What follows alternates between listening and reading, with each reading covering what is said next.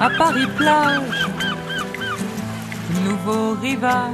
Sur le fil de la Seine, Paris se transforme en station balnéaire tous les étés avec Paris-Plage, sur les quais du 1er et 4e arrondissement, au bassin de la Villette dans le 19e et place du Trocadéro cette année. Trois manières de se détendre et de voir la capitale sous un jour nouveau.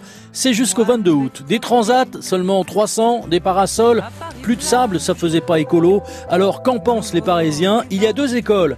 Dans les médias parisiens, on donne souvent la parole au pour, mais nous, à France Bleu Paris, on donne aussi la parole au contre. Et au fond, c'est souvent plus amusant. Alors, d'abord ceux qui aiment, ouais, euh, c'est super Paris-Plage. Hein. Ton doux visage n'a pas changé.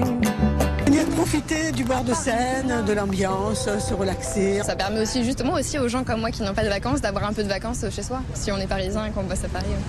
Paris-Plage pour moi a permis une chose, c'est que les Parisiens et les touristes se sont réaccaparés les bords de Seine. Non, je ne veux plus jamais. Et puis alors il y a d'autres Parisiens, certains les appelleront des grincheux, d'autres des réfractaires, ceux qui restent dans leur quartier. Ça ressemble à je sais pas quoi, c'est du minéral 100%, euh, les gens ils font la gueule, enfin bref.